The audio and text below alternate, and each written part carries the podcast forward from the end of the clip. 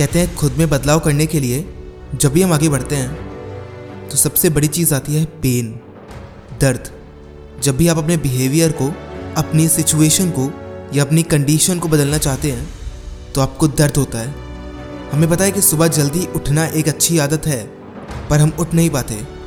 और अगर उठ भी गए तो हमें दर्द होता है पेन होता है।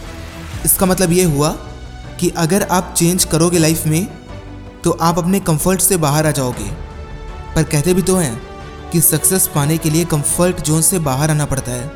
लेकिन जैसे ही हम नई हैबिट्स को बना लेते हैं, हमारा जीवन भी बदलने लगता है।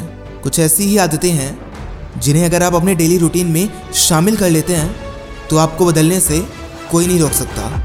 Number one set daily priorities हर रोज़ के लिए दो तीन काम ऐसे बना लो जिनको छोड़ना ही नहीं है।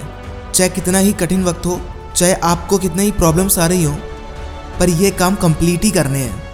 ये मान लो कि कम से कम इतने काम तो करने ही हैं डेली नोट डाउन करके रख लो कि मुझे इतना पढ़ना है डेली ये एक्सरसाइज करनी है डेली और इतनी वॉकिंग करनी है डेली अब अगर ये वाली चीज़ें आप डेली के लिए बना लेते हो तो कम से कम हर रोज़ आप इतना तो प्रोडक्टिव रहोगे ही कि आपकी लाइफ में थोड़ा सा बदलाव आ सके। Number two read for an hour a day हाँ मुझे पता है आपके पास टाइम नहीं होगा। बहुत बिज़ी होंगे आप। या फिर आपको लगता होगा कि यार, कौन टाइम वेस्ट करे? पर पता है, जैसे ही आप डेली पढ़ना शुरू करोगे, किसी भी बुक को पढ़ना शुरू करोगे, आपके अंदर एक अलग टाइप का नॉलेज आने लगेगा और वो ज्ञान आपको बहुत पावरफुल बना देगा। Number three get seven to eight hours of sleep सात, आठ घंटे से ज़्यादा सोना और उससे कम सोना दोनों ही आपके लिए बुरी होती है।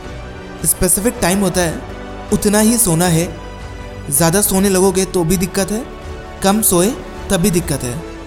तो अपनी नींद को सेक्रीफाइस मत किया करो, क्योंकि जैसे ही आप एक दिन ऐसा करोगे, आने वाले तीन चार दिन के लिए आपका पूरा टाइम टेबल आपका पूरा रूटीन नष्ट हो जाएगा, और ये आपके लिए बहुत ही बड़ी प्रॉब्लम क्रिएट करेगा।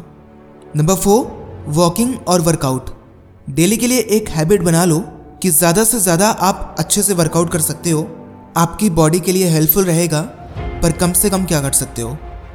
कम से कम में आप डेली वॉकिंग कर सकते हो। थोड़ा सा टाइम निकालना पड़ेगा, इधर सुबह और शाम, पर आपको करना होगा। क्योंकि जैसे आप वॉकिंग करते हो, आपकी बॉडी ज़्यादा एक्टिव हो जाती है, और उसके बाद आप उससे जो भी काम कहते हो, वो बहुत ही स्मूथली और बहुत ही परफेक्शन के साथ होता है। नंबर फाइव बी प्रेजेंट मुझे पता है कि आपके पास बहुत बड़े बड़े प्लान हैं कि कल क्या करना है।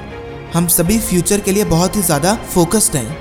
पर प्रॉब्लम तब होती है, जब हम जो भी आज कर रहे होते हैं, उस पर ध्यान नहीं देते। हम सभी जो आज हो रहा है, उसको इन्जॉय नहीं करते।